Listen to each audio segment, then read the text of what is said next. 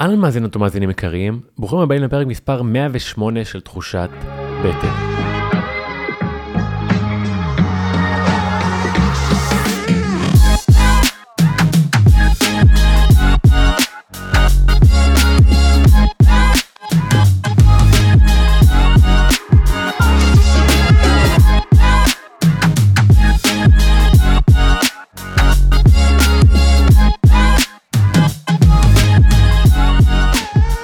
שבוע טוב, אהובות ואהובים, ברוך הבא לעוד פרק של הפודקאסט. אני המנחה שלכם מתן חכימי, מנחה מרחבים לשינוי והתפתחות ומחבר הספר חוקי בטן. בשנים האחרונות אני חוקר את הקשר בין הבחירות, האמונות וההרגלים שלנו לבריאות שלנו, אם היא הפיזית או הרגשית. השבוע אני מארח את איילת סמואל. איילת היא מנחה בהומניקיישן ומאמנת אישית, עסקית וזוגית. ב-15 שנים האחרונות היא מאמנת בתחום הזוגיות ומנחת סדנאות ליצירת זוגיות. כרגע להגיד שאם מצאתם ערך בפרק הזה, אנא מכם תחלקו אותו, כדי שעוד אנשים יוכלו להרוויח מהתוכן הזה, שתהיה האזנה נעימה. אהלן איילת סמואל. היי.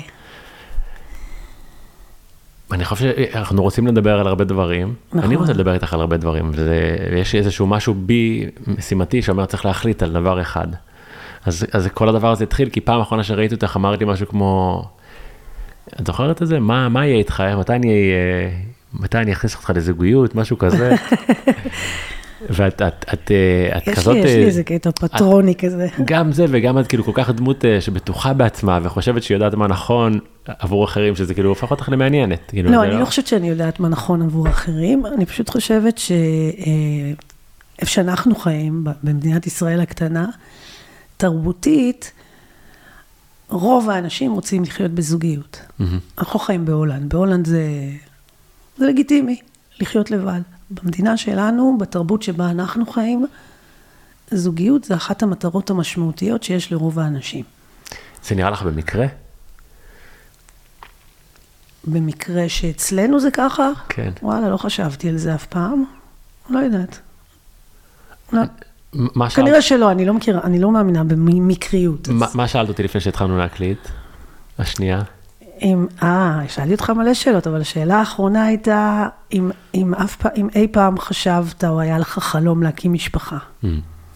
אז אני, אז אני אענה על זה וגם על, שאלתי אותך אם זה במקרה או לא, אז אני חושב שלגמרי היה לי חלום, והוא עדיין קיים אולי לפעמים. כלומר, הרעיון שיהיה בן אדם שתאהב אותו לכל החיים, ויהיה לכם משפחה ביחד, ותא כזה, מרגש אותי בסיטואציות מסוימות. אני חושב שאיך שאנחנו חיים, במציאות שאנחנו חיים בה, שהיא גם ככה מאוד תובענית ודורשנית, ויש קשיים גדולים, האם המציאות הזאת פה, בישראל לעומת הולנד, הגיונית לגדל ילדים? כלומר, לצורך העניין, אני יכול לראות את עצמי עכשיו חי בקוסטה ריקה, על איזה הר, ואז משפחה וילדים נראה לי כיף. פה זה נראה לי פחות כיף, ואני רק אגיד, ואז נתחיל לדבר על, על מה שלך יש להביא, אבל uh, אני חושב שכל הדברים האלה לא קורים סתם. אני חושב שאנחנו חיים באיזושהי מציאות שסיפרו לנו, שמצד אחד אנחנו צריכים להקים משפחה, מצד שני, יש uh, את זה שאנחנו צריכים כולם להגשים את עצמנו, נשים וגברים. וואו, ואנחנו צריכים לעבוד קשה. ואם הגבר והאישה עובדים קשה, והם לא יכולים להיות ביחד, והם לא יכולים גם לגדל את הילדים, אז בעצם התא המשפחתי הוא מפורק רוב הזמן. או, אבל רגע, בואו שנייה נלך צעד אחורה. אחד הדברים שקלטתי, קודם כל אני פוגשת המון רווקים, אז, אז אני שומעת המון דעות, ואני, למרות שאני עצמי לא רווקה כבר הרבה זמן, אז אני, אני מכירה את תחום הרווקות דרך העיניים שלהם, אני מקשיבה להם, אני... אני אפילו יכולה להזדהות בנקודות מסוימות עם, ה, עם הקשיים שהם עוברים, כי אני זוכרת, יש לי זיכרון, אני זוכרת את עצמי רווקה. אני זוכרת את הפחדים, אני זוכרת את ההתלבטויות. אחד הדברים שקלטתי, וזה, אני מאוד מסכימה עם מה שאמרת הרגע, ביחס לתקופה שאנחנו חיים בה, נניח כשהסתכלתי על ההורים שלי, שהם דור אחד לפניי, או אפילו שניים, אז הם לא, הם לא הכירו את המושג הגשמה עצמית, הם לא ידעו מה זה. זאת אומרת, הם, הם, היה מין, מין משהו מאוד בסיסי של בוא נשרוד את החיים. Mm-hmm. מסיימים ללמוד, הולכים לצבא, אה, כסף, זה היה משהו שממש היה חשוב להשיג, אז צריך היה שתהיה לך עבודה טובה. ושתחסוך מספיק כסף בשביל לקנות בית, ואחר כך תמשיך לחסוך בשביל הילדים.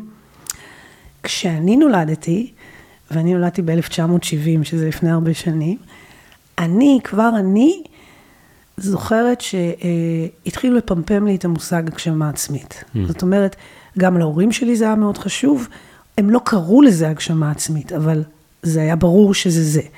וגם במוסדות חינוך ש, שביליתי מהם. זאת אומרת, היה ברור ש, שמצופה ממני להגשים את עצמי, mm-hmm. וזה נורא חשוב להגשים את עצמי. עכשיו, תחשוב שאחד, אנחנו מפומפמי הגשמה, הדבר השני מנגד, בתחום של זוגיות, אה, כל מה שהראו לנו וכל מה שלימדו אותנו, זה בשביל להצליח בזוגיות חייב להתפשר, mm. אחרת לא תצליח. עכשיו תראה, זו משוואה שהיא לא, אי אפשר, אתה לא יכול, אתה לא יכול לנצח איתה. נכון. זאת אומרת, לא משנה מה אתה מפסיד. מצד שני, זו גם משוואה שהיא בלתי אפשרית, איך אתה יכול גם להגשים את עצמך וגם להתפשר בו זמנית? זה, זה לא מסתדר. ואז, אם, תס, אם תסתכל על התקופה שאנחנו חיים בה היום, בהקשר של אה, זוגיות, או אפילו רווקות, יש המון המון רווקים. ולא רק רווקים, רווקים אה, מבוגרים, mm. גיל מבוגר, זאת אומרת רווקות בגיל 38, 40, 45, כי הם לא מצליחים לפתור את, את, את הנוסחה. אבל למה, למה פה בישראל זה לפתור ובהולנד זה לגיטימי? אה, אולי, קודם אולי... כל, תראה, אנחנו, אנחנו תרבות שונה, מה לעשות? אנחנו ישראלים ואנחנו, אה, אה, יש לנו היסטוריה שונה ויש לנו אה, אורח חיים שונה. הולנדים חיים אחרת, הם גם תרבותית הם עם פשוט שונה. פשוט פה מפמפמים לך שאתה צריך להיות. אל תהפוך אותי למומחית בהולנדים. לא, לא, אני אומר, פה מפמפמים לנו שאנחנו צריכים להיות בזוגיות, פה אם אתה לא אז ההורים דואגים, הסבתא דואגת, מתי כן, כבר? כן, זה, זה, זה נכון. אז אולי דווקא אנשים... משהו ביהודיות שלנו, בזה שאולי בתרבות שלנו כעם יהודי, אה, במסורת שלנו, אתה יודע, המשפחה היהודית שיושבת כל יום שישי לקידוש, ואימא ואבא וילדים וסבא, שזה משהו שהוא מאוד מקובל. Mm-hmm. ו- ואגב, מאוד אהוב, זאת אומרת, זה משהו שרוב האנשים מאוד אוהבים במסורת הזו שלנו, כעם, כיהודים, כישראלים. אני חושב שפה יש דיסוננס באמת משמעותי, שאני חושב שזה מה שמפגיש הרבה אנשים עם השילוב של מצד אחד אם אני רווק אני בודד, כי אז אני מוותר על הרעיון הזה שיהיה לי את המשפחה הזו שיושבת לקידוש בשישי, ומצד שני אני רוצה גם את העצמאות שלי, את ההתפתחות שלי, את, את, ה, את הדאגה לעצמי, במיוחד בעולם כל כך כאילו מורכב. כן, ורוב האנשים לא, לא, לא, לא יודעים, לא יודעים, הם לא אה, יודעים, הם פשוט לא מצליחים לעשות את זה. את העניין של הזוגיות. של גם וגם. גם להיות אדם חופשי ו- ולהתפתח, וגם ליצור לעצמי משפחה. זה אפשרי בעיניך? זו שאלה מצחיקה, אתה, אתה יושב מולי, אתה שואל אותי את זה, בעודך יודע ש, שברור שעשית, אני, אני עצמי עשיתי את זה. אני לא ראיתי שום אופציה אחרת לעצמי, כלומר, זה היה ברור שאני לא יכולה, אני רציתי גם וגם. אז אה, היה ברור שאני רוצה גם וגם, ואני אצליח בגם וגם.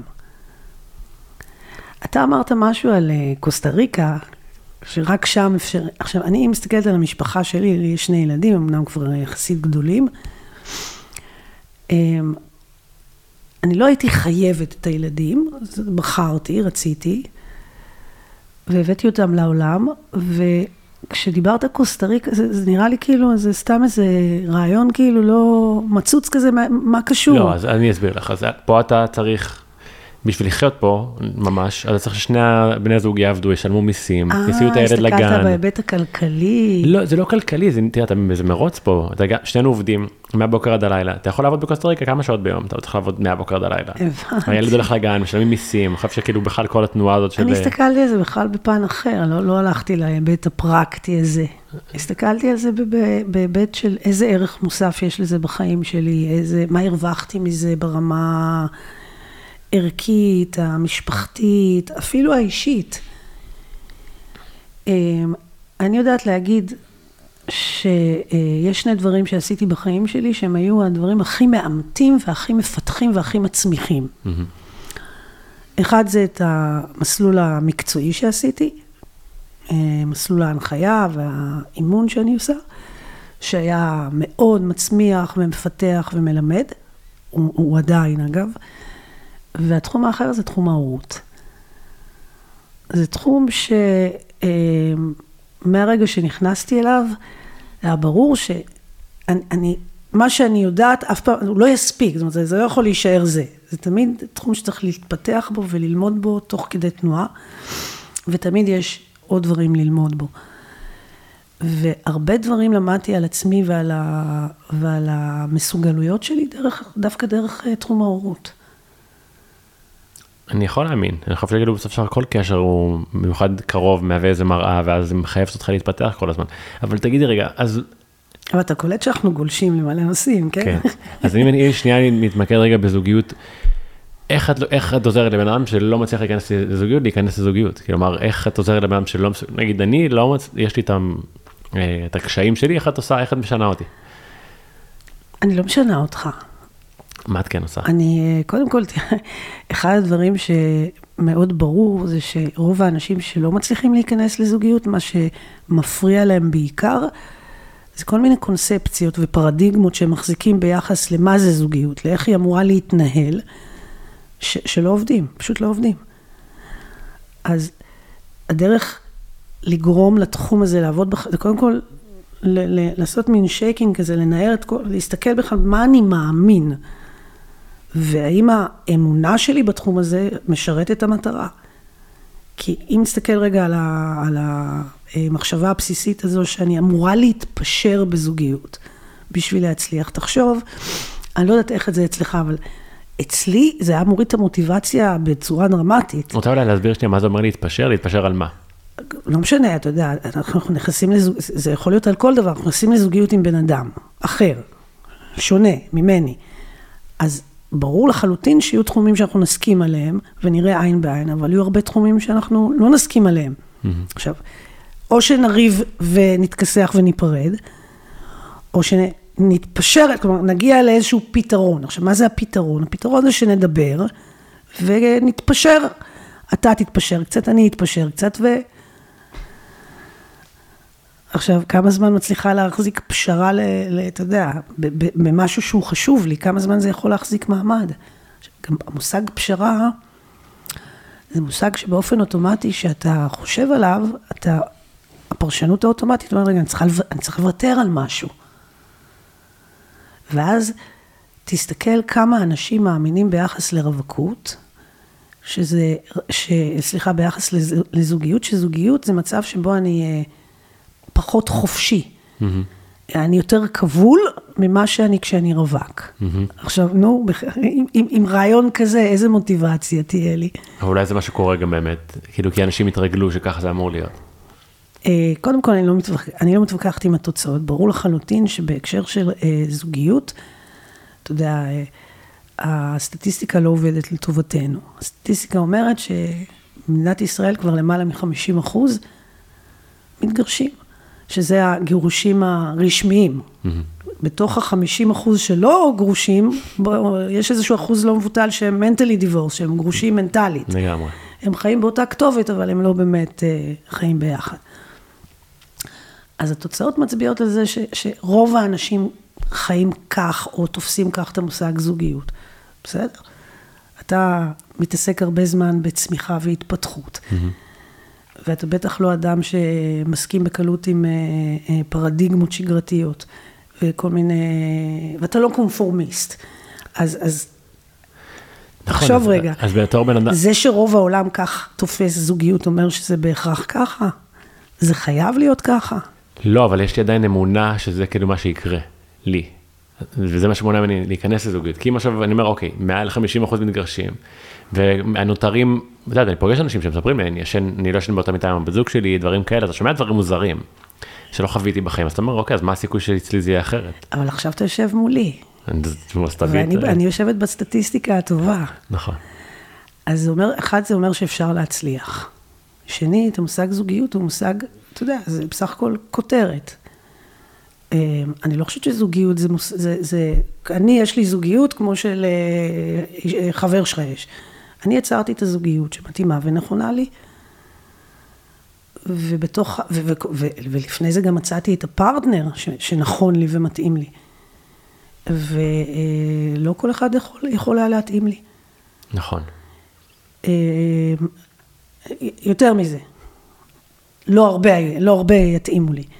זאת אומרת, זה היה צריך באמת קודם כל להכיר את עצמי, ולדעת לא רק מה אני רוצה, כי כשאנחנו הולכים לשאלה מה אני רוצה, הרבה פעמים אנחנו גולשים לפנטזיות שלנו. בפנטזיות, וואו, שזה חלום ורוד, אתה יודע, כמו הסרטים האלה שנורא כיף לראות אותם.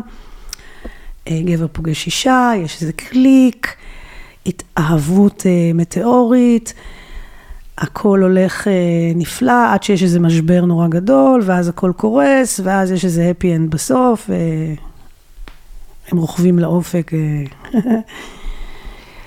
אז זה, זה מאוד בקלות גולשים ל, ל, לפנטזיה, כשחושבים על מה אני רוצה.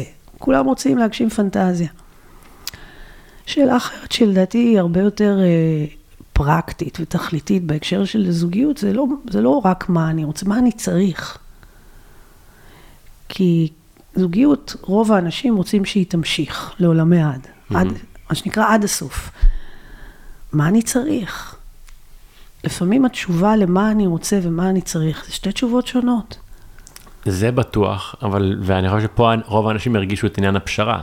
הראשון, אם החלום שלי הוא נסיך, נסיכה אה, מהממת, חכמה, מבית טוב, לא משנה מה, אז איך אני משחרר, אז, ואז את אומרת לי, אנשים לא צריכים להתפשר, אז הם לא רוצים להתפשר בדרך כלל על זה. זה צעד ראשון. אתה צריך לשאול אותי שאלה אחרת. אוקיי. מה האלטרנטיבה ללהתפשר? אוקיי, שאלה טובה. זו אלטרנטיבה שאתה מכיר ואתה אפילו מכיר טוב. מה הכוונה? אתה מכיר אותה טוב מההיכרות שלי אותך. האלטרנטיבה ללהתפשר היא לבחור. זאת אומרת, במילים אחרות, להחליף גישה. Mm. כלומר, להתחיל להסתכל על המושג זוגיות באופן שונה. אוקיי. אני מבין מה את אומרת. כן. כלומר, במקום להתחיל לחכות לנסיך על הסוס הלבן, תחליטי שאת, שאני או, או כל אחד בוחר את מה שהוא צריך באמת. בוא, בוא נחזור רגע למושג של חופש וזוגיות, ואיך רובנו חווים אה, סוג של כלא בתוך זוגיות, והגבלה, ואני לא יכול להיות, אני מוותר על מי שאני, ואיך אנחנו מגיעים לפרדות. הרי, מה זה חופש? אה, יכולת לבחור את מה שאתה רוצה? זה לא היכולת, היכולת לבחור יש לנו, בכל מקרה. Mm-hmm. זה לחיות את הבחירות mm. האותנטיות שלך. Mm. זה חופש. אז אתה מבטא חופש, וזה לא משנה, זה לא קשור לאיפה אתה נמצא, זה לא קשור לנסיבות, זה לא קשור עם מי אתה נמצא. ברגע שאתה בוחר בחירה אותנטית, בחירה אותנטית זה אומר זה בא מהכאן ועכשיו, זה לא מותנה בעבר או קשור לעבר. ואתה חי את הבחירה האותנטית שלך, mm-hmm. אתה בעצם חווה חופש. אז אני אומרת, אוקיי, פגשתי מישהו, ובחרתי להיכנס איתו לזוגיות. אף אחד לא מכריח אותי, אף אחד לא כופה עליי, זו בחירה שלי. Mm-hmm. זו בחירה מהכאן ועכשיו. אז עקרונית, בן הזוג שבחרתי הוא ביטוי של החופש שלי, ואז הזוגיות שאני יוצרת איתו היא ביטוי של חופש. זאת אומרת, זה, זה, זה אמור להיות הפוך. זה אמור להיות מקום של חופש מוחלט. בא לי לשאול שאלה אחרת רגע. איך, איך לוקחים בן אדם מהמקום, לא רק רעיונית, של איך הוא יוצא ממה שאני רוצה למה שאני צריך, כי כולם רוצים משהו, ויש לך איזשהו, הגוף רוצה את הדבר הזה שהוא רוצה. ואיך אתה מתחיל לשנות את זה עכשיו, למה, למה אני צריך? כי אני באמת פוגש הרבה אנשים, ובדרך כלל כשאני פוגש אנשים שהם לא במערכות יחסים, והם רוצים להיות, זה כי אתה מרגיש שיש איזה דיסוננס בין מה שהם רוצים ומה שהם צריכים. אני מבינה את השאלה שלך, אני שנייה ארחיב אותה. אני אענה לך רחב יותר. אמ, זה, זה קודם כל צריך להיות בן אדם ש, שהגיע לנקודה שהוא קולט שלא עובד לו, מה שהוא עושה ויודע, והוא לא רוצה לוותר על המטרה שלו כי היא חשובה. ואז הוא אומר, אוקיי, זה לא עובד, אני צריך אלטרנטיבה. ואני רוצה, ואני מאמין שיש אלטרנטיבה. ואז הוא בא עם איזושהי פתיחות ונכונות ומוכנות ללמוד משהו שונה ממה שהוא מכיר. זה לא רק ההבדל בין רוצה לצריך, זה, זה עוד המון דברים שלימדו אותנו על זוגיות, שרעיונית הם אולי נשמעים נורא חכמים, אבל מעשית הם לא עובדים. כמו למשל נושא המשיכה. תחשוב כמה אנחנו מתעסקים בנושא המשיכה. רווקים, כמה, mm-hmm. איזה פרמטר משמעותי, איזה deal breaker זה. אני באה לדייט, לא משנה, כל פעם דייט עם מישהי אחרת או מישהו אחר, הדבר המרכזי שאני בודק זה יש, אין. יש נכון. משיכה, אין משיכה. יש קליק, יש, אין, אין קליק. יש כימיה, אין כימיה. עכשיו, רוב, ה- רוב האנשים, רוב הרווקים מאמינים שמשיכה זה או יש או אין. once יש, יש סיכוי. אין, אין סיכוי. אז אני אשאל אותך משהו אחר. אני אישה נשואה 22 שנים לאותו גבר. אם משיכה זה יש אין, זה אומר שבעצם זה משהו שאין לנו עליו שליטה. זה או יש את זה או אין את זה. מהמם. איזה עצה היית נותן לי בתור מישהי שמנהלת מערכת יחסים כבר המון המון שנים? מה אני אעשה ביום שאני אקום ולא תהיה? הרי זה יכול לקרות, מהמם. מה העצה שהייתי נותן לך? כן? להתגרש. לא, לא. בטוח לא, כי אז יש פה את השאלה של מה רצית בכלל בקשר מלכתחילה, אבל אני... אבל ש... האפשרות הזו קיימת, זאת אומרת, הרי כל רווק שאני מכירה, אני שואלת אותו, אוקיי, זה מה שאתה מאמין ביחס למשיכה. נניח ופגשת מישהו או מישהי שאתה כן נמשך, ויש קליק, ויש כימיה, ונכנסת לזוגיות, וקמת יום אחד אחרי חמש שנים, וגילית שאין משיכה כרגע, מה אתה עושה? מה עושים? מה עושים? נכון לרגע זה, אנשים נפרדים, זה מה שהם עושים. אבל גם התחום הזה של משיכה, התת נושא בתוך זוגיות שנקרא משיכה, שהוא חתיכת נושא, אם אנחנו לא נחליף גישה ואם לא נסתכל על זה דרך אה, פילטר שונה, אנחנו בבעיה בכל מקרה, אם יש משיכה או אין משיכה. אז מה עושים? לבן אדם שמאוד חשוב לו משיכה, מה עושים? אני מלמדת אותו שמשיכה זה משהו שהוא יכול ליצור. איך? היה לך פעם פודקאסט על רגשות? כן. שליטה ברגשות, איך, איך יוצרים רגשות, הרי מה זה משיכה? משיכה זה רגש. אז איך יוצרים אותו? כמו כל רגש אחר שאתה יוצר. תסתכל, הרי שנינו מכירים, לא, לא רק שנינו, כל אחד מכיר סיפורים על אנשים שהיו במערכות יחסים חבריות שנים. Mm-hmm. מעולם לא היה שם שום ניצוץ רומנטי של משיך, כלום. נכון. ואז יום אחד, בום. נכון, זה קרה לי. הפך להיות. קרה לי. אז מה, עכשיו פיזית הבן אדם לא השתנה. נכון. הוא נראה אותו דבר, אבל בכל זאת משהו השתנה. נכון. הפילטר דרכו אני מסתכל עליו השתנה. זאת אומרת שאנחנו מסוגלים לש- להחליף פילטרים. אמ, אז, אז בוא נלמד איך, הרי מה, מה, מה יוצר את המשיכה? אם אני אשאל אותך עכשיו, למה אתה נמשך? אתה יודע להגיד לי. כן, זה אומר שאתה מראש יודע למה אתה נמשך ולמה אתה לא נמשך. נכון. ואז מה שקורה, אתה מגיע לדייט עם מישהי שאתה עוד לא מכיר. דבר ראשון, אתה שולף את הרשימה הזו שיש לך, נמשך, לא נמשך, ואתה בודק. עכשיו, זה דברים פיזיים. גובה, משקל, צבע עיניים. אגב, בגלל שאנחנו מדברים על משיכה פיזית, זה משלב את כל חמשת החושים, זה יכול להיות ריח, זה יכול להיות טעם, זה יכול להיות כל מיני אה, דברים שקשורים לכל חמשת החושים. ואתה יודע להגיד לעצמך אם זה מושך או לא. כשעקרונית, המשיכה היא לא באמת פיזית, כי הרגע, הרגע נזכרנו, גם אתה, שוואלה, הייתה לך פעם מערכת יחסים, שפיזית לא קרה, לא היה שם שום שינוי, הבן אדם נראה אותו דבר, ועדיין, יום אחד קמת בבוקר, ואמרת, נמשך אני. זאת אומרת שאנחנו יוצרים את המשיכה הפיזית הזו, לא באמת דרך מימד פיזי, אלא דרך המחשבות שלנו, הפרשנויות שלנו, אה, נקודת המבט שלנו.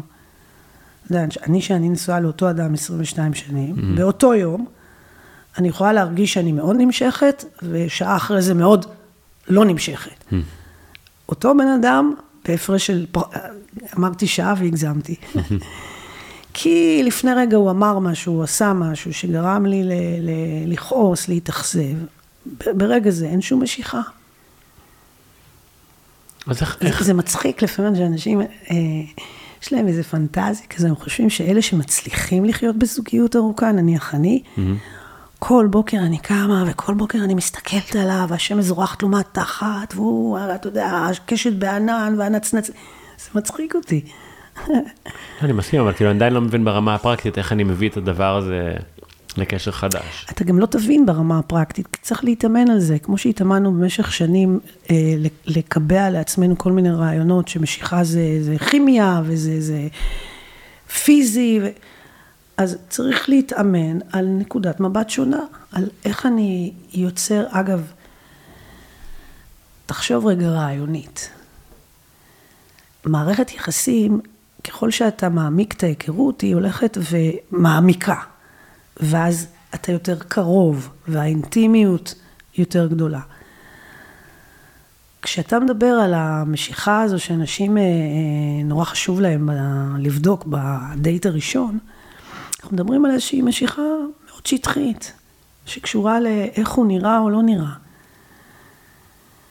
אם משיכה זה משהו שאני יוצר, ככל שמערכת, הרי מערכת היחסים זה גם יצירה, אנחנו גם יוצרים את מערכת היחסים.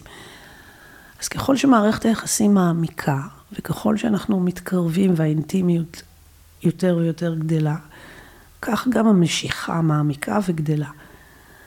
זאת אומרת, שיש סיכוי, תחשוב על זה רעיונית, שככל שאתה נמצא בקשר שהוא יותר ויותר ארוך, כך המשיכה הופכת להיות יותר ויותר עמוקה.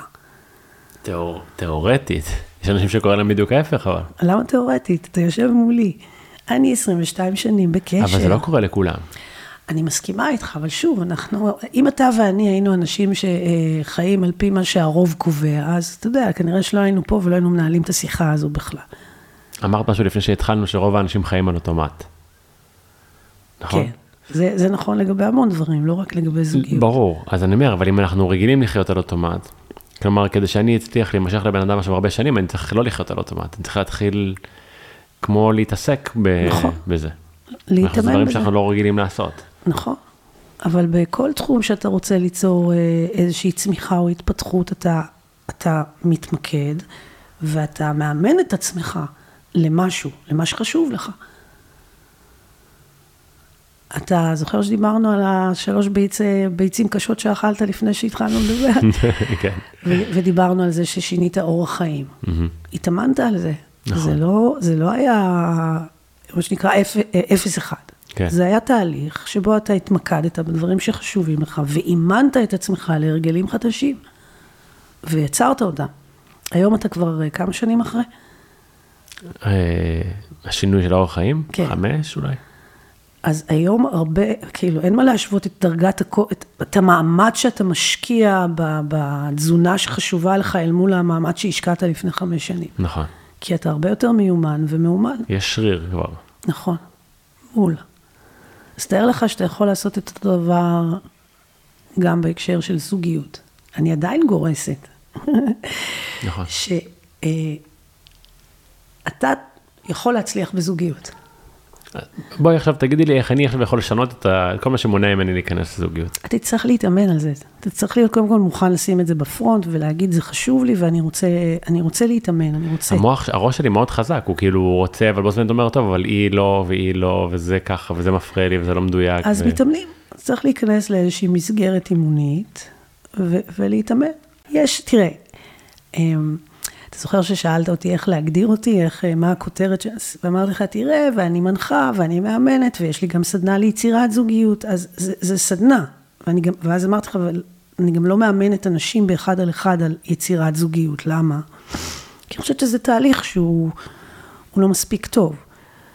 כשיש לי תהליך אחר, שהוא אה, אה, נותן תוצאות הרבה יותר רחבות מתהליך קואוצ'ינג, תהליך מעולה, אבל הוא מוגבל. הוא יכול להיות טוב למטרות מסוימות. בהקשר הזה, בגלל שהפחדים הם, הם עצומים הרי, והפגיעות היא מאוד מאוד גדולה, זה מצריך איזושהי מסגרת אימונית שהיא היא לא רק בוא נלמד ונתאמן, נלמד ונתאמן, אלא קודם כל זה קבוצה, ולקבוצה יש כוח. כי לפעמים אתה לומד שיעורים דרך אחרים, ולפעמים אתה מקבל לגיטימציה דרך אחרים. ו, ולקבוצה גם יש כוח וגם יש משמעות בתהליך עצמו. וגם זה תהליך שלוקח לו להבשיל סדר גודל של כמעט חודשיים, חודשיים פלוס, שבו אתה ממש מאמן את השריר הזה, שנקרא mind, לחשוב את המושג זוגיות באופן שונה ממה שאתה רגיל. רוצה לתת לך דוגמה? תסתכל, בוא נלך על משהו לא כזה בומבסטי כמו אה, רשימה. תסתכל שרוב האנשים, הם מסתובבים עם איזושהי מחשבה שהם מכירים את עצמם. אז עכשיו הם הולכים לדייט. בסדר? פעם ראשונה, דייט ראשון. והם הרי רוצים זוגיות. עכשיו, נורא חשוב להם להצליח. ואז יוצא שכל דייט הופך להיות כמו איזה סוג של רעיון עבודה, mm-hmm. שבערך תוך 10-12 דקות אתה כבר יודע כן, כן, לא, לא. נכון. עכשיו, זה נורא שוחק. תחשוב, כאילו, לצאת לאחד כזה, ועוד אחד כזה, וזה, זה, זה שוחק בכל כך הרבה מובנים, כולל את האינטראקציה הבין-אישית, שאתה בכלל לא מפתח עם הבן אדם ממול. זה הופך למשהו סופר שטחי, שאתה מתעסק בעיקר ביש משיכה, אין משיכה, מוצא חן בעיניי, לא מוצא חן בעיניי. איך, איך, אתה יכול לדעת, אחרי 10-12 דקות, איך הם אומרים לי? הוא לא הטעם שלי. איך אפשר לדעת את זה? הרי בשום תחום אחר, אה, נניח בתחומים אחרים בחיים, לא היו מעיזים להחליט אחרי 10-12 דקות בכזו מהירות ובכזו קלות דעת. אבל מצד אחד אתה רוצה גם להאמין באינטואיציה, לא? וזה שומע שאתה אומר, אוקיי, כן, לא... זה עושה סדר בעולם, אה, זה עושה סדר. באינטואיציה? אבל במקום, בתחום שיש בו כל כך הרבה פחדים, יש אינטואיציה? זה אני מסכים איתך. אנשים אה, מבלבלים את המושג אינטואיציה עם הרגשות שלהם. זה לא mm-hmm. אינטואיציה, זה פחדים. זה מה שאתה קורא לו תחושות בטן. אז זה לא אינטואיציה. אני מסכים. עכשיו אני אומרת להם, אה, נניח, בואו בוא קודם כל נהפוך את הדייט למשהו אחר ממה שאנחנו רגילים אליו, למשהו ש, שאני נהנה, אני נהנה לצ, לצאת אליו. ואז בשביל ליהנות אני צריך ליצור הנאה. Mm-hmm. מה יוצר הנאה? איזושהי שיחה. שיחה שהיא מעבר לשטחיות של איפה אתה עובד, מה אתה עושה, מה אתה אוהב בחיים, מה התחביבים שלך, כל מיני כאלה. איזושהי שיחת עומק. מה יוצר עומק? לדוגמה. את שואלת אותי? כן. מה יוצר עומק? פגיעות? נכון, למשל, עכשיו, מה זה המקום הפגיע? מקום שיש בו פחדים. אז אני אומרת להם, להם זה לרווקים, אוקיי, צאו לדייט, על ההתחלה, כבר ב, ב, בדייט הראשון, בתחילת הדייט, שתפו על החששות והפחדים שיש לכם. מה זה, הם נכנסים להלם טוטאלי. מה פתאום? מה, מה, זה שטויות. עכשיו, מה הפחד הכי גדול מאחורי הדבר הזה? שאני אבוא ואני אשתף את הפחדים, הצד השני ייבהל וילך. זה גם יכול לקרות. ברור. אז אני, אני, לא, אני לא מבינה מה, מה מבהיל בזה. הרי כשאתה חושב במושגים של זוגיות, אתה חושב במושגים של שותפות לחיים. אתה רוצה פרטנרית. עכשיו, מה זה פרטנרית? מה זה, מתי תגיד זו שותפה לחיים? אמ, כשאני אראה שהיא מוכנה להישאר גם כשקשה. נכון. כן. אז אני אומרת, זה נורא מצחיק. לא, זה לא מצחיק, כל מה שאת אומרת נהדר וחכם, אבל אני חושב שבאמת הכל יושב על זה שלימדו אותנו שזוגיות זה פנטזיה, אז כל מה שאת אומרת יוצא מגדר הפנטזיה פשוט. נכון. זה קשה נכון. לקבל את זה, להכיל את זה. לא קשה, לא אפשרי, פשוט זה משנה פרדיגמה, זה משנה את כל איך שאני מסתכל עכשיו. זה נכון, זה נכון. אבל אז זה, זה, זה, זה מאפשר לך לחוות את החופש והאושר וה, והאהבה וה, והיציבות והביטחון וכל מה שאתה רוצה לחוות בתוך זוגיות. נכון. אני חושב שזה באמת, אה, זה דורש אומץ לשאול באמת למה אני רוצה זוגיות ומה אני רוצה שהיא תהיה בה. כי אם אני מחפש... אתה יודע ש, שכיום, אני, אני מנחה את הסדנה הזו כבר אה, למעלה מ-15 שנים, אז יש לי איזושהי פרספקטיבה כיום. לאנשים יש יותר אומץ ממה שהיה להם פעם. וואלה. ובעיקר לבנים.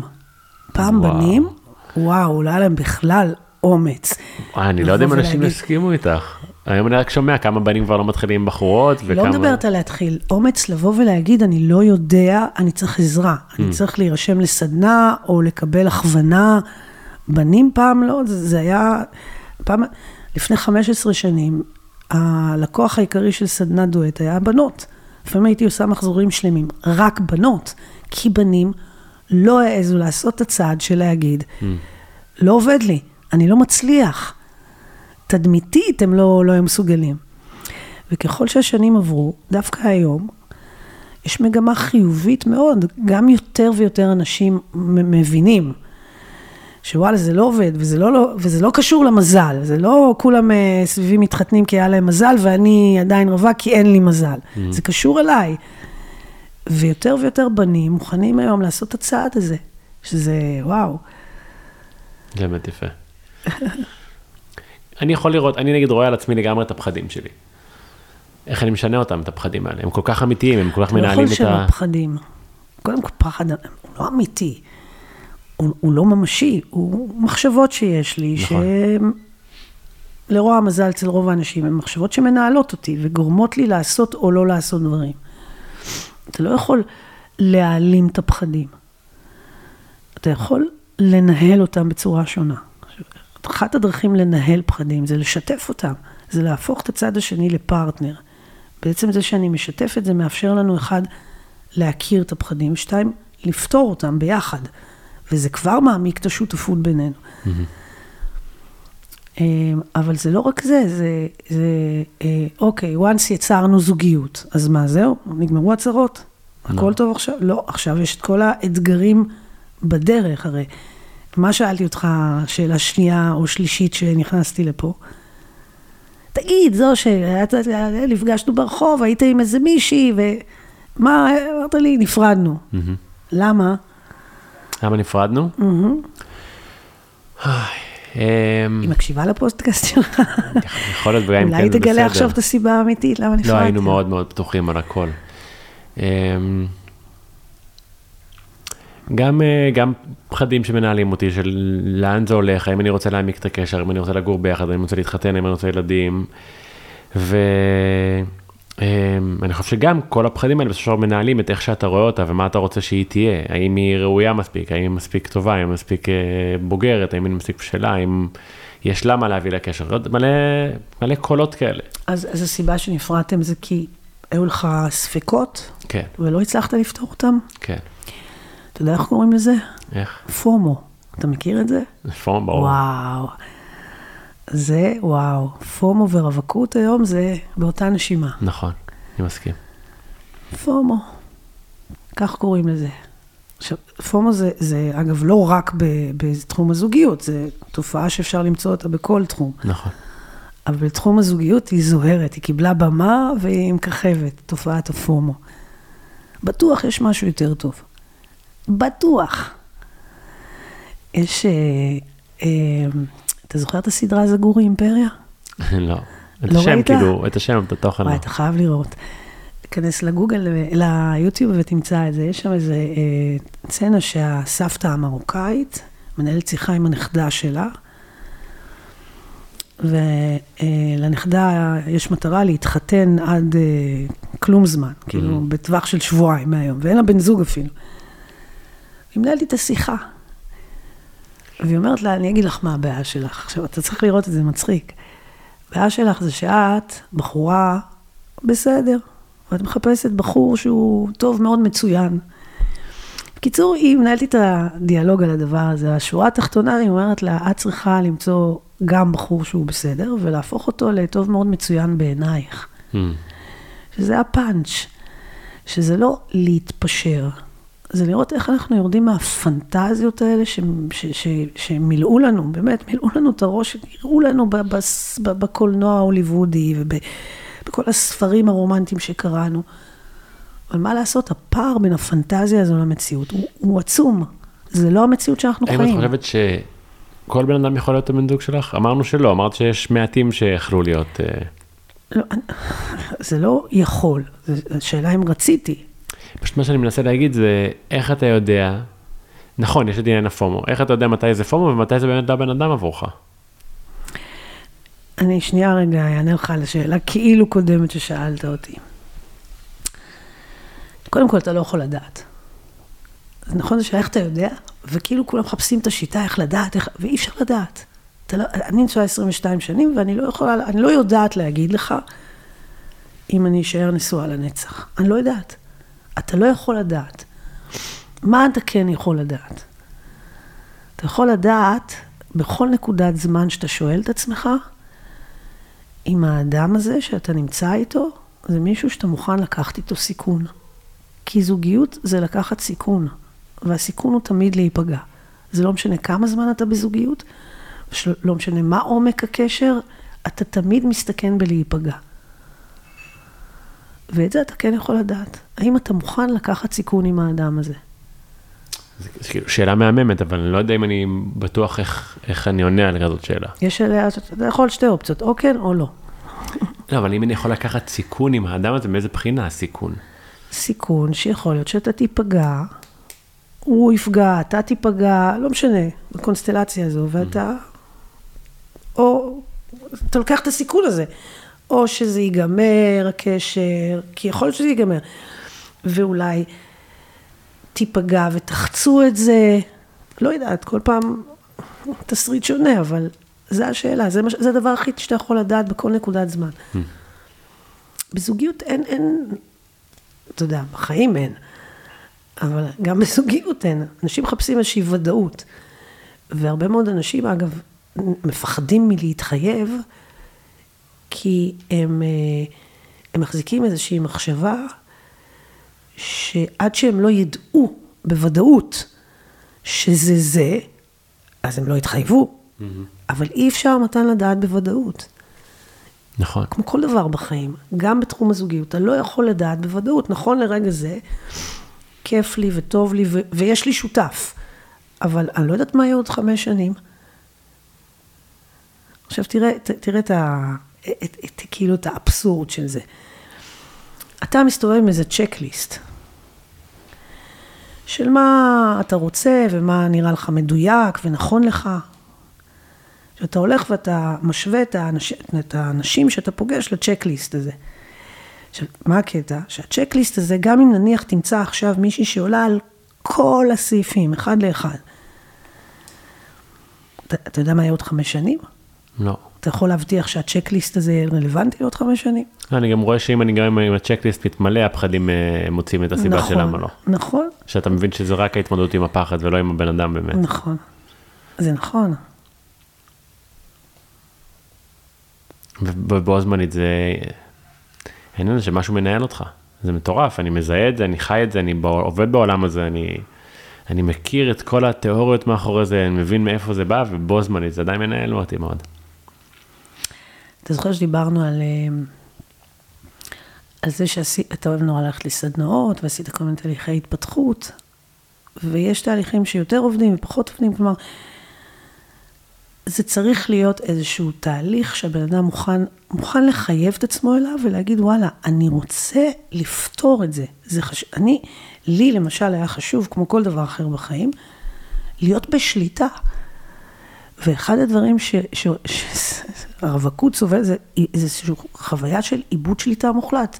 תחום הזוגיות זה כמו איזה שדה מוקשים שאתה נכנס אליו. אתה הולך נורא נורא בזהירות כדי לא לדרוך על איזה מוקש שלא יתפוצץ לך בפנים. Mm-hmm. ואני בתור רווקה, אני חושבת שזה הטריף אותי. זה שיגע אותי הקטע הזה שאני... ואז, אחד הדברים שהתחלתי לעשות, זה שהתחלתי להניח לצאת עם כל מיני בחורים, אז במקום לעשות את מה שרוב הרווקים עושים כשהם נמצאים בתחילת קשר, זה לשער השערות. נניח הוא אומר משהו, אז עכשיו, אוקיי, בואו נחשוב למה הוא התכוון. מה זה בעצם, יש מין ספר חוקים כזה, mm-hmm. יש בו איזה אלף דפים, מלא מלא מלא חוקים, ואתה צריך לפרשן את זה עכשיו. אז אה, נניח, אה, אתן לך דוגמה אמיתית. התחלתי לצאת עם בעלי, עם ראם, אז ב... אני יודעת מה, הדייט השני או השלישי, הוא הזמין אותי לארוחת ערב אצל חברים, ביום שישי. ואז הוא אמר לי בטלפון, אבל תבואי אליי קודם, ננוח ביחד. ואני אמרתי לו אוטומטית, בסדר, סגרתי את הטלפון, ואז אמרתי, מה זה אומר? למה הוא התכוון לנוח? לנוח זה סקס? מה זה לנוח? לא הבנתי את הלנוח. ואז עשיתי, מה, מה עושים כל הרווקים במצב כזה? התקשרתי. ברור, התקשרתי לחברה. תגידי, מה את אומרת? מה נראה לך? ואז היא נתנה לי את התשובה שלה. ואז אמרתי, אוקיי, אבל יש לי עוד חברה, נשאל גם אותה, נראה מה היא חושבת. ואז היה איזה רגע שתפסתי את עצמי ואמרתי לעצמי, האדם היחיד שיכול לדעת למה הוא התכוון, זה, זה הוא. הוא. ופשוט הרמתי לו טלפון ושאלתי אותו, אמרתי לו, תקשיב, יש לי שאלה. אמרת לנוח ולא הצלחתי להבין למה התכוונת. אתה יכול להגיד לי מה הכוונה? עכשיו, זו למשל פעולה שהרבה אנשים לא מוכנים לעשות נכון. אותה.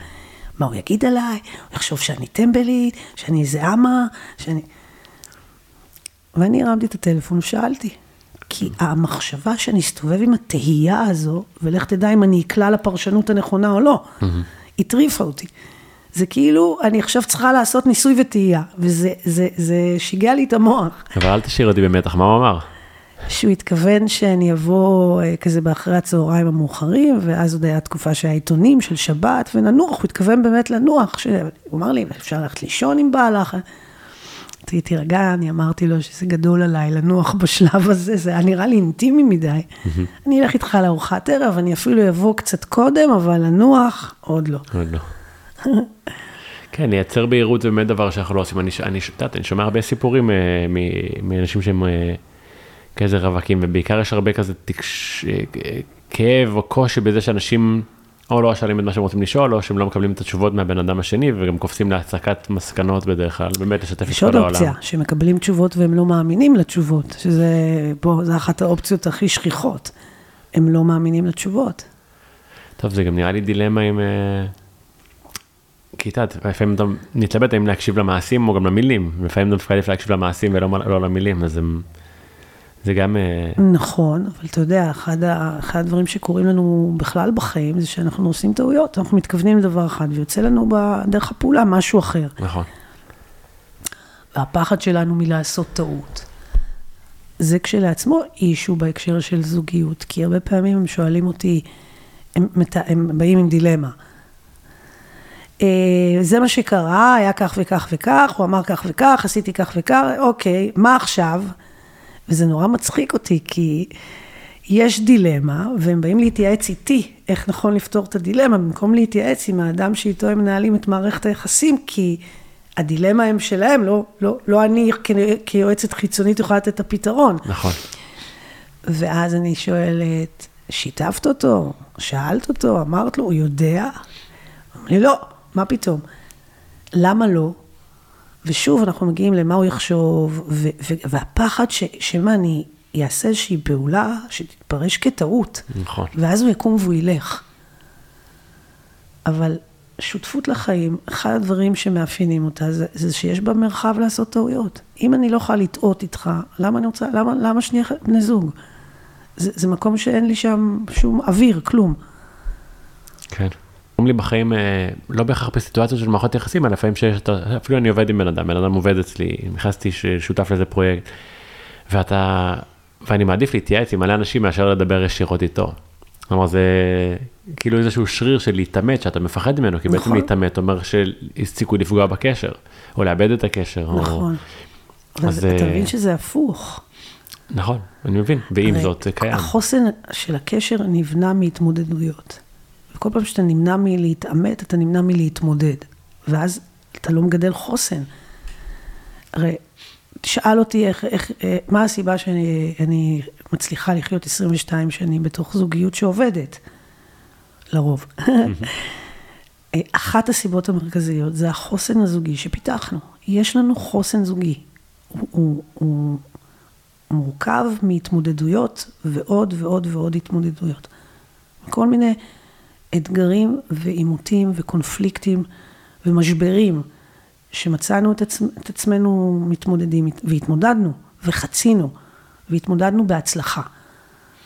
ולכן כשאני מסתכלת עלינו היום כזוג, ואפילו עליי כאינדיבידואל בתוך המערכת יחסים הזו, יש לי אמונה חיובית, יש לי אמונה שאנחנו נצליח להתמודד. לא, לא יודעת מה יקרה, ולא שאני מייחלת שיקרו כל מיני, אבל יש לי איזשהו ביטחון פנימי שאנחנו מסוגלים להתמודד, כי כבר התמודדנו בעבר וחצינו והצלחנו. וזה משהו ש, שעושה לי שקט מאוד גדול, ו- ומאפשר לי, אתה זוכר מה, מה, מה הדבר הכי חשוב? חופש. חופש פעולה, חופש ביטוי. את חושבת ש... שכל בן אדם ששואף לזוגיות צריך שהזוגיות תהיה לכל החיים, או פשוט שיהיה מוכן להתמודד עם הפחדים ובכלל להיכנס לקשר עמוק, אמיתי? אני חושבת שזה מין, קודם כל, אני חושבת שרוב האנשים קשה להם להסתכל אה, למושג לכל החיים. זה, זה, נורא, זה, זה נורא מפחיד לחשוב שזה לכל החיים. אז אני חושבת שלא לא צריך בהכרח להסתכל על המושג הזה, או לקרוא לזה כל החיים. אבל מצד שני, אנשים כן רוצים להיות במערכת יחס, יחסים שנמשכת, כזו שהיא לא זמנית או ארעית, אלא משהו ש, שנותן להם איזשהו ביטחון לעתיד. בעולם ש... בסדר, אין ספק שיש, שכמה שהקשר יהיה עמוק יותר ויותר טוב, אז כנראה שדברים שליליים יימנעו, אבל בו זמנית, מה דעתך לגבי נגיד בגידות בתוך מה שקשור לקשרים? כי, כי להיות במונוגמיה, זה חלק מה... איזה מצחיק אתה. למה? ש- שהכנסת באותה נשימה בגידה ומונוגמיה. קודם כל, זה, בגידה זה באמון. נכון. זאת אומרת, אתה יכול להיות בתוך זוגיות שחלק מההסכמים שיש בה זה שאנחנו אה, מנהלים אה, מערכת יחסית מינית, יחסים מינית עם אה, עוד אנשים. אוקיי, אבל אז זה לא בגידה.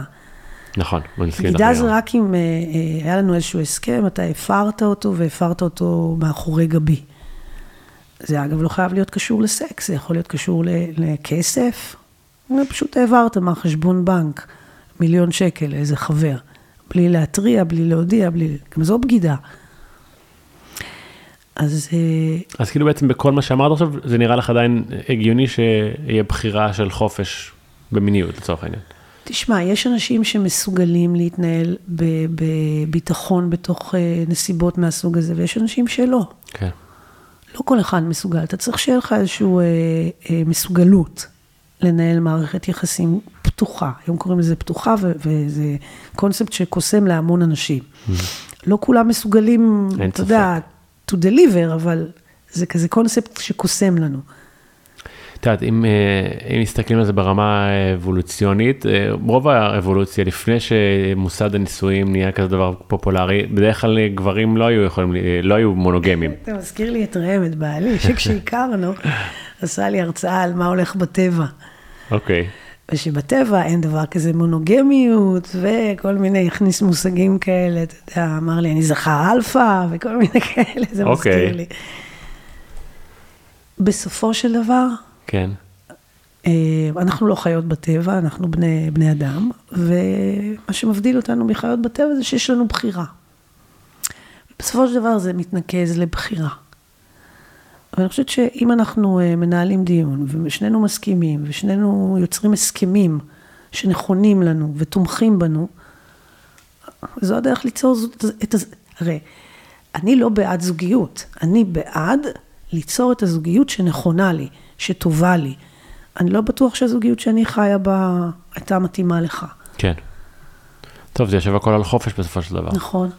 אתה יכול ליצור, כי אם אין הגדרה למה זה זוגיות ב-100%, אז אפשר ליצור את זה ביחד עם הבן אדם שאתה בוחר ל- מה זה ליצור איתו אפשר? משהו. צריך. כדאי. רצוי. כדאי. כדאי, זה הכיוון החדש. אני חושבת שזה ה-new age של הזוגיות. שבמקום שאנשים יחפשו זוגיות, כי לחפש זה איפשהו בחוץ, אנשים יתחילו ליצור זוגיות. ליצור זה בא ממני. ואז אם אני ואתה מתמקדים בליצור את מה שאנחנו רוצים, אז זו יצירה, וזו יצירה חדשה. אני חושב שבסופו של דבר באמת הרבה, הרבה מה...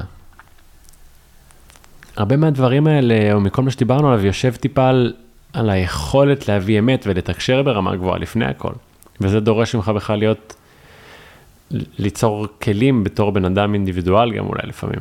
אבל כי הרבה פעמים מה שאני שומע היום, לפני שפגשתי אותך, ישבתי עם חברה והיא סיפרה על איזה בחור שהיא הכירה, ואז הוא ישן אצלה, ואז הוא לא דיבר איתה אחרי זה, והיא אומרת, רק, הלוואי ורק היה אומר לי משהו, רק היה מסביר שהוא לא רוצה, וכי אומר, וואו, זה כל כך מורכב, כי, אנש, כי אנחנו גם מצפים מאנשים להתנהג בדיוק כמונו, לחשוב בדיוק כמונו. אני חושב שהכל מתחיל באיזשהו בסיס גם של לדעת לתקשר את הדברים האלה קודם כל. איך זה אני- נכון, זה נכון. כי, זה- כי אני, כדי שאני עכשיו אגיע למצב שאני גם מתמודד עם הפחדים שלי, גם בוחר בן אדם שיהיה שותף, וגם מסוגל להגיד לו יום אחד שאולי עכשיו אני רוצה לפתוח את הקשר, אז צריך ממש יכולת תקשורת מאוד זה- גבוהה, ושותף, באמת. זה קודם שלא כל- יעזוב. קודם כל, יש לנו את היכולת לתקשר, אנחנו לא, פשוט לא, לא תמיד משתמשים בה, אבל עכשיו אנחנו פותחים איזה ענף חדש, שרק על זה אפשר לעשות פודקאסט נפט, נפרד. הרי אנחנו חיים בעידן האפליקציות, בעידן ה... הכל הוא אה, ימינה-שמאלה. עכשיו, אחד הדברים שה, שהעידן הזה אה, הביא אותנו אליו, זה, זה מה קרה לאינטראקציה המילולית. מה קרה, לא הכתובה, אלא הפרונטלית. הרי אנחנו אה, יושבים ונכנסים לאפליקציות, ואנשים אה, כותבים, ב, אתה יודע, בפרופיל שלהם כל מיני דברים, ואז לפי זה ימינה-שמאלה. ואנחנו גם התרגלנו, אנחנו כל היום בוואטסאפ, כל הזמן מתקשרים בהודעות. ואנחנו פחות ופחות מתקשרים face to face. זה נהיה כאילו יותר מורכב, יותר מסובך לתקשר face to face. נראה לי שגם בהודעות קשה לבן אדם להגיד למישהו אני לא בעניין יותר, או אני רוצה קשר פתוח, או אני... אני מסכימה איתך, אבל אחת כמה וכמה... אה, נכון. עזוב רגע להגיד לו אני לא רוצה, להגיד, בכלל להגיד, לדבר. לשבת, אתה יודע, אחד הדברים המדהימים שקרו בקורונה אגב, זה זה.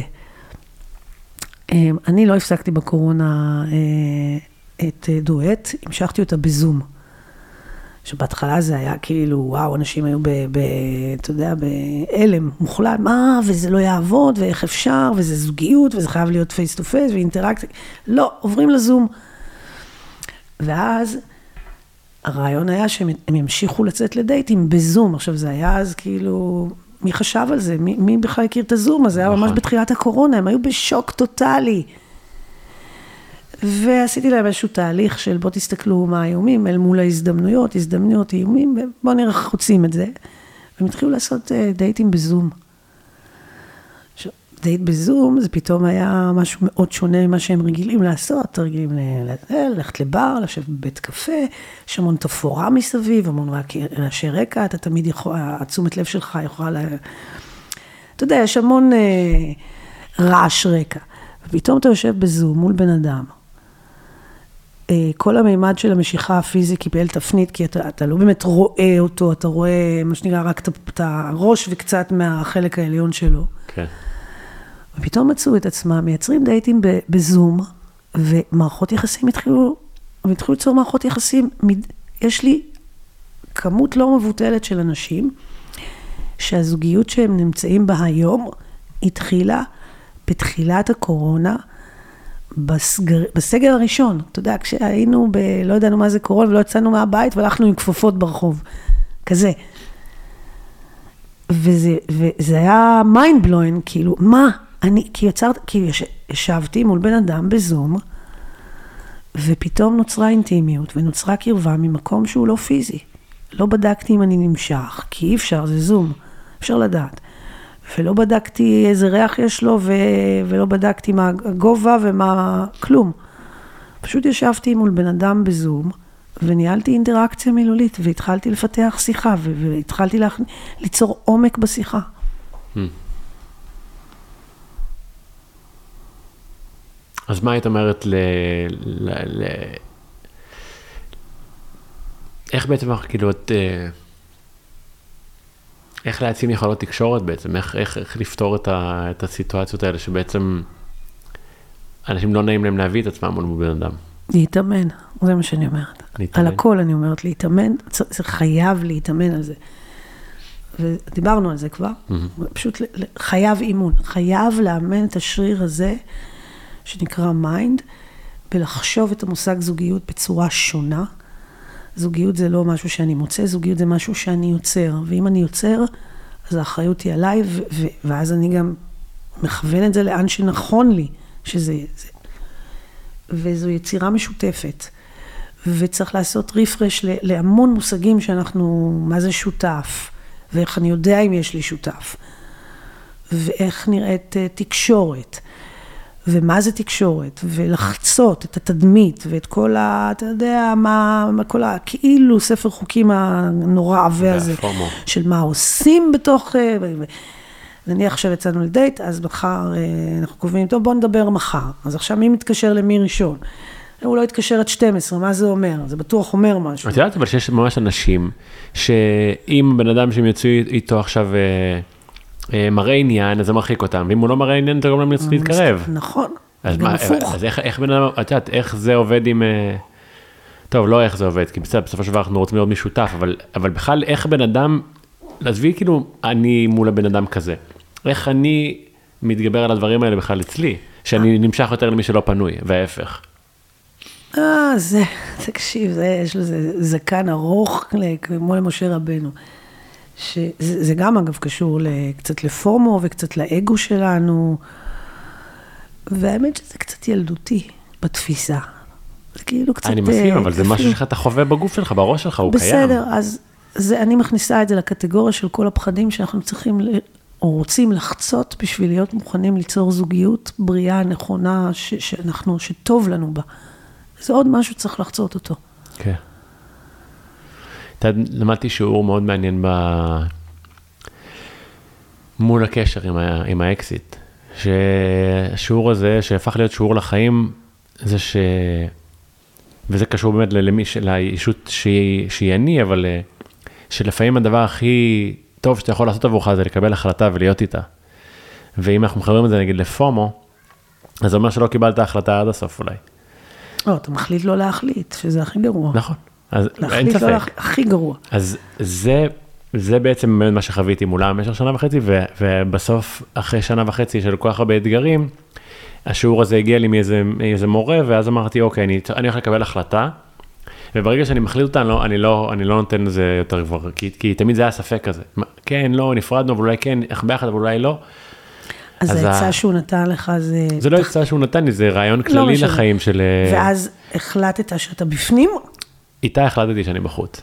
אה, כי אוקיי. היה, כי פשוט היה כל כך הרבה כבר, אה, בגלל, בגלל שעברנו קשיים בהתחלה של הקשר, אז אה, היה, היה מאוד קשה כבר, אה, כאילו, כל פעם שהיה צריך לפתוח מההתחלה, זה היה כזה, אה רגע, אם אני עושה משהו הכי קטן, אה, אז רגע, אז אתה אותו בחור מאז שפגע בי, אז הרגשתי שכבר, אני מעדיף לנסות להביא את הגישה החדשה המשקעים הזאת. הם כבר too much. כן, אני מעדיף להביא את זה למשהו חדש, מאשר עכשיו להמשיך לעבוד משהו שאני כבר לא, לא בא לי להתחרט עוד פעם. אמרתי, אני, אמרתי גם לה, אני לא מצליח להביא החלטה מלאה פה, וזה לא פייר לא כלפיי ולא כלפייך.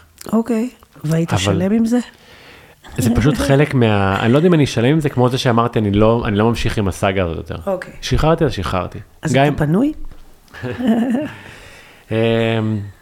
אם אני פנוי, לא יודע אם אני עדיין מוכן, כי עדיין כאילו אני בעצב של, ה, של הפרידה קצת, אבל uh, אני חושב שכאילו, ה, ה, אני חושב שאם אני חושב בקול רם על פי דברים שאת מדברת עליהם, אז אם אני רוצה עכשיו למצוא משהו ולא לתת לפורמו ולא לא לתת למצוא.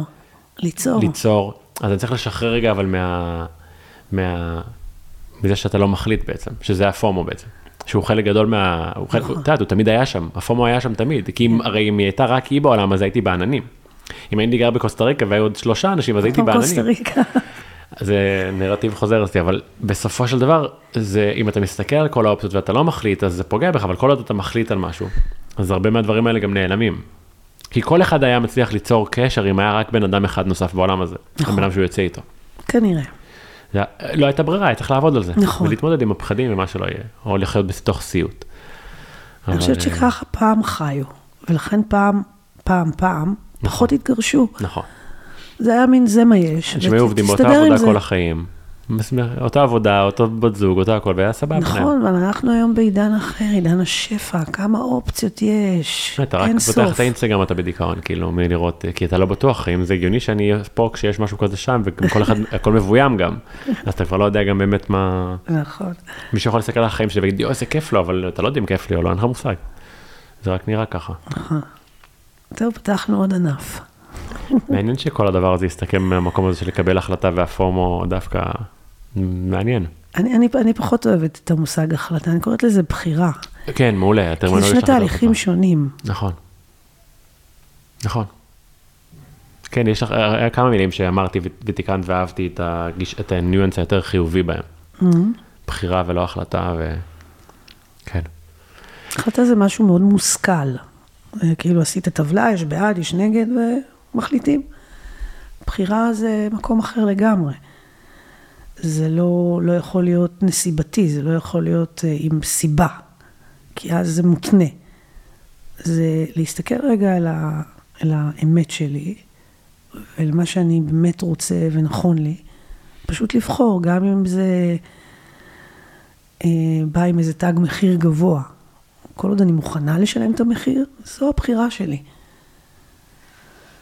עשינו כמה כאלה בחיים, מתן, גם אתה וגם אני, בחירות. אפילו ילדים זו בחירה. אתה יודע, התחלנו את השיחה מלדבר על ילדים. כן, הכל זה בחירה. כל דבר זה בחירה. נכון. גם זוגיות. אני חושב שאולי, בסופו יש איזשהו פחד, מ- אני חושב שזה משהו מוכר, פחד לקבל החלטה, פחד מלבחור, כי אז מה זה אומר, איך זה הולך להשפיע לי על החיים, זה מפחיד. אה, ברגע שאתה בוטח ביכולת שלך להתמודד עם ההשלכות, זה הופך להיות יותר קל. זה לא אומר שהפחדים נעלמים, אבל זה, זה, זה אתה, אתה יכול להסתכל קדימה ולהגיד, אוקיי, אני לא יודע מה יהיה, יהיו לזה השלכות, בטוח, ו- ואני יכול לשער איזה השלכות.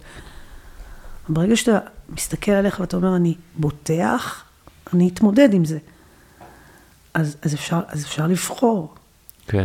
את יודעת, פתאום כשאמרת זה, כאילו זיהיתי, אבל כמה בעצם כאב יוצר יותר מהכל על לבחור, לא לבחור גם. ברור. וואו, זה תוקע, אתה תקוע. אתה לא פה ולא פה. לי, יש לי חברה מאוד טובה שהיא עושה איתי את הריטריטים שלי לפעמים, אז אה, היא פסיכותרפיסטית, ואז אה, באחד מהשיחות שהיו לי איתה על, על האקסיט שלי, אז אמרתי לה, את יודעת, לפעמים ממש, כי דיברנו על פחדים, אמרתי, לפעמים אני ממש אה, מרגיש שאני כאילו לא, פתאום לא נמשך אליה, לא רוצה אותה, לא מתעניין בה, זה יכול להיות שזה כאילו מפחד, אז היא אמרה לי כן. והייתי, והופתעתי מהתשובה הזאת נורא. באמת. כן. מה, על מה הפתיע אותך? שלא חשבת כי- לכיוון הזה? כן, כי יש רגעים שאתה אומר, אוקיי, אני פשוט לא מתעניין בה, היא לא מעניינת אותי, אני לא רוצה אותה בחיים שלי, זה לא זה, שזו בחורה שאני כבר שנה וחצי אוהב אותה, כן? ואז אה, זה- לשמוע זה- שכאילו פחד יכול לנהל ברמה הזאת, שתח- שלא תבין ברור. מה אתה חושב, זה לא ברור, לא היה ברור לי בכלל. זה אפילו, אה, לפעמים, זה מניפולציה שאנחנו עושים על עצמנו, בלי שנשים לב שעשינו על עצמנו. כן, כי הרי אני כבר שנה וחצי בקשר הזה, אני אוהב אותה, אני משקיע, אני... אה, פתאום אני לא... זה, זה לפעמים הפחד יוצר, כתוצאה ממנו, אנחנו עושים לעצמנו סלף מניפוליישן, מין, שכנוע עצמי כזה. זה מפחיד, להבין שאתה עושה על עצמך כזה, כאילו, תרגיל. אתה גם לא שם לב כן, שאתה אני עושה את זה. אבל איזה מזל. שיש לך חברה טובה כזו, ש... חד משמעית, אבל זה ממש קטע... עד, תראה, עד היום, אומר, אם אנחנו נרצה, אם ננבור בזה, זה רק יעשה יותר בלאגן בראש, אבל מה זה, אולי עשיתי טעות שנפרדתי לו, אז אתה לא רוצה להיכנס, אז אמר, טוב, אמרתי, אני מקבל החלטה, אני מקבל החלטה, בקשר הבא אני אנסה להיות יותר יציב שם, אבל... אה,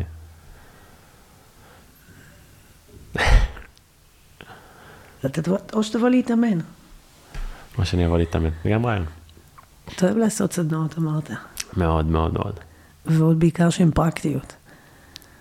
אני אוהב ללמוד, אני אוהב להתפתח, אני אוהב אה, להתנסות, אה, את יודעת, לפעמים- אנחנו גם, אני חושב שאנחנו, אני מכיר את זה מדברים אחרים בחיים, את יודעת, אה, כל מיני תיאוריות אישיות או התפתחויות, אבל לפעמים אתה אוהב אה, לבחור באותו סיפור, הסיפור הזה שאני מחפש עדיין, ואני לא יודע מה נכון לי, וזה לפעמים חלק לא מה... יודעת אם זה אתה אוהב, זה, זה מקום שאתה, זה, זה מה שאנחנו קוראים לו אזור הנינוחות שלי. זה מקום שאני יודע להתנהל בו, אני מכיר, אני רגיל.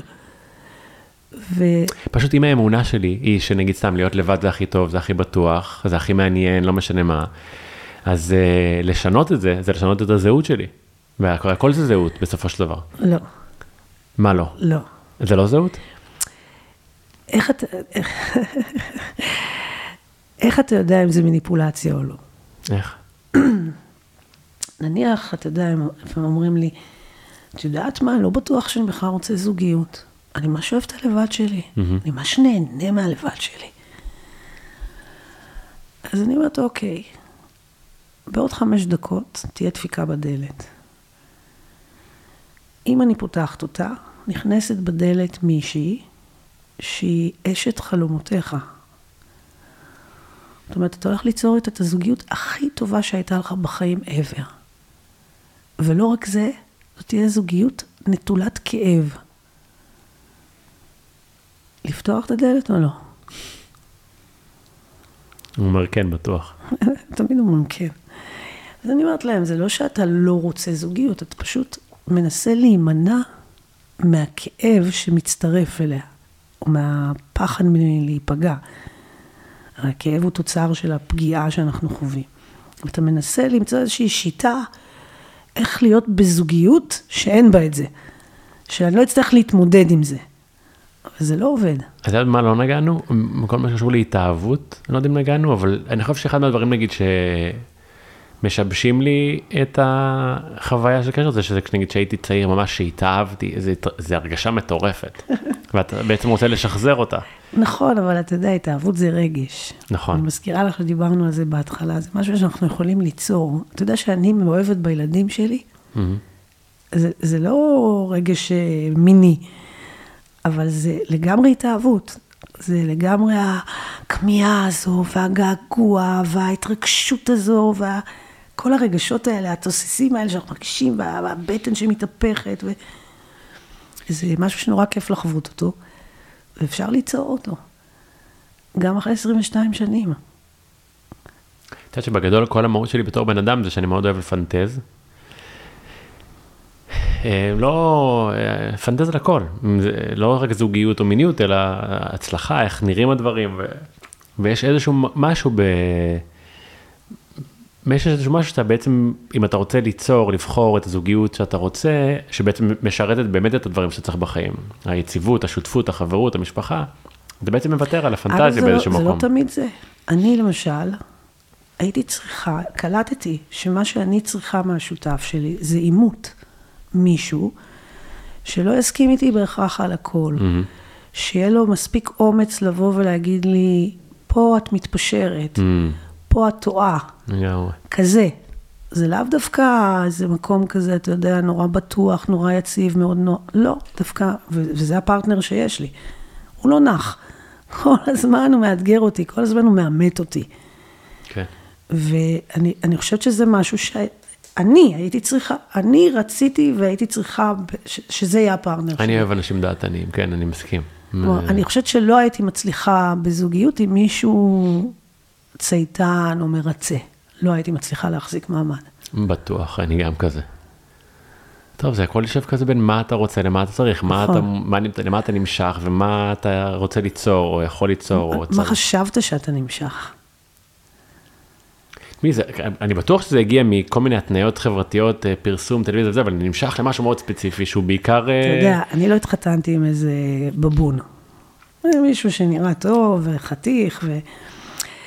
ודווקא הרגעים שאני זוכרת שהם, אני קוראת להם מין רגעי משיכה, היו ועדיין רגעים שאני פתאום רואה אותו נניח, אה, נניח שהילדים שלי היו קטנים, הוא פתאום היה עושה take over, כאילו הוא אומר לי, עזבי, תנוחי, אני מטפל בזה.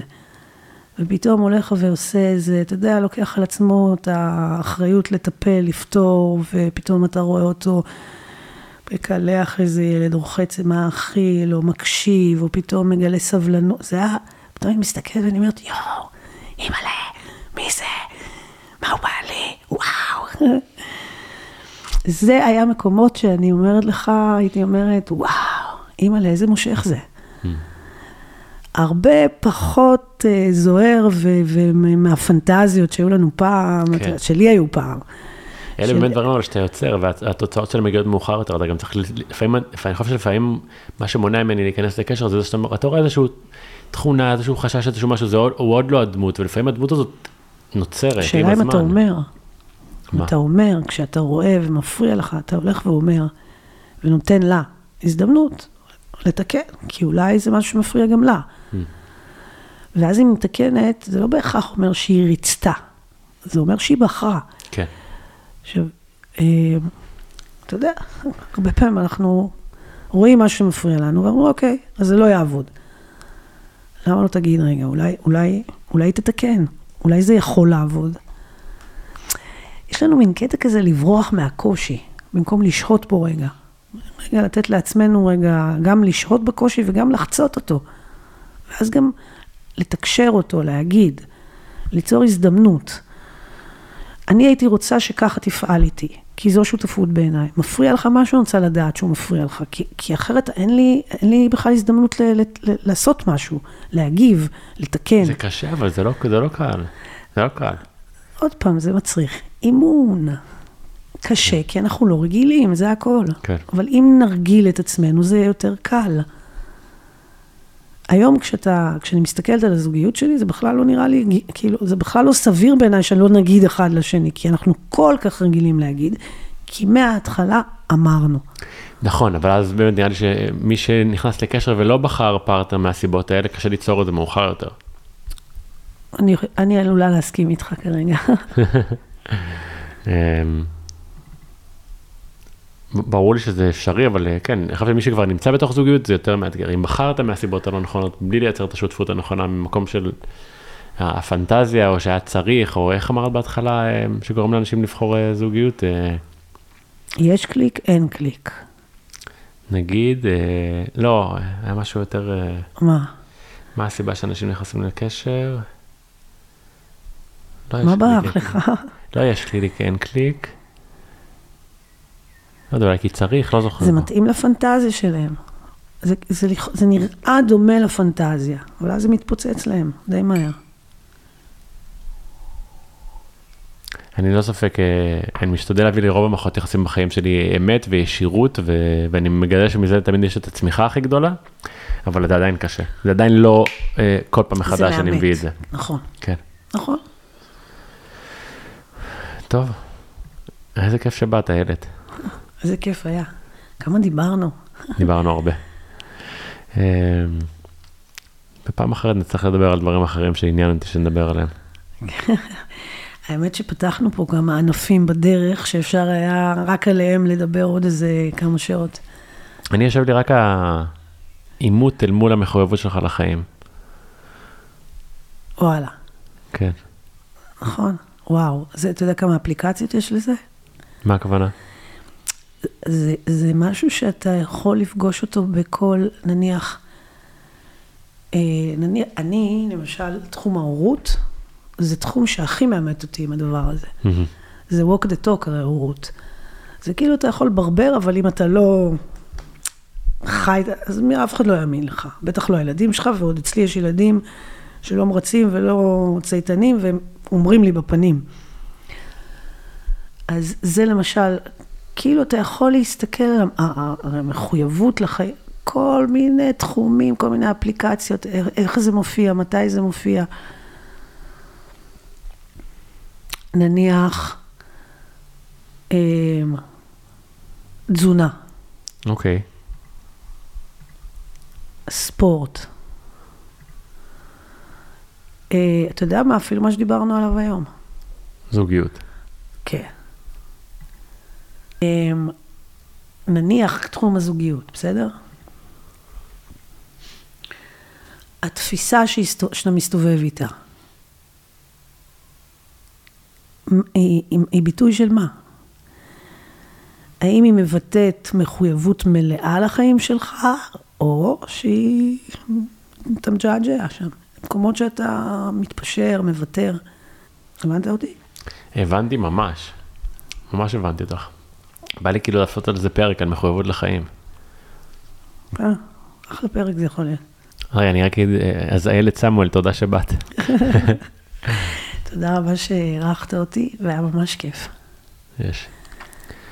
זהו להיום אהובים, כיף שנשארתם עד סוף הפרק, מקווה שמצאתם ערך בשיחה שלי עם איילת, כרגיל להגיד שאם כן, אנא מכם תחלקו את הפרק הזה, גם אם זה עם אדם אחד, כדי שנוכל להמשיך להביא חופש, ריבונות ורפואה לתוך העולם הזה, שיהיה שבוע נהדר ולהתראות בשבוע הבא.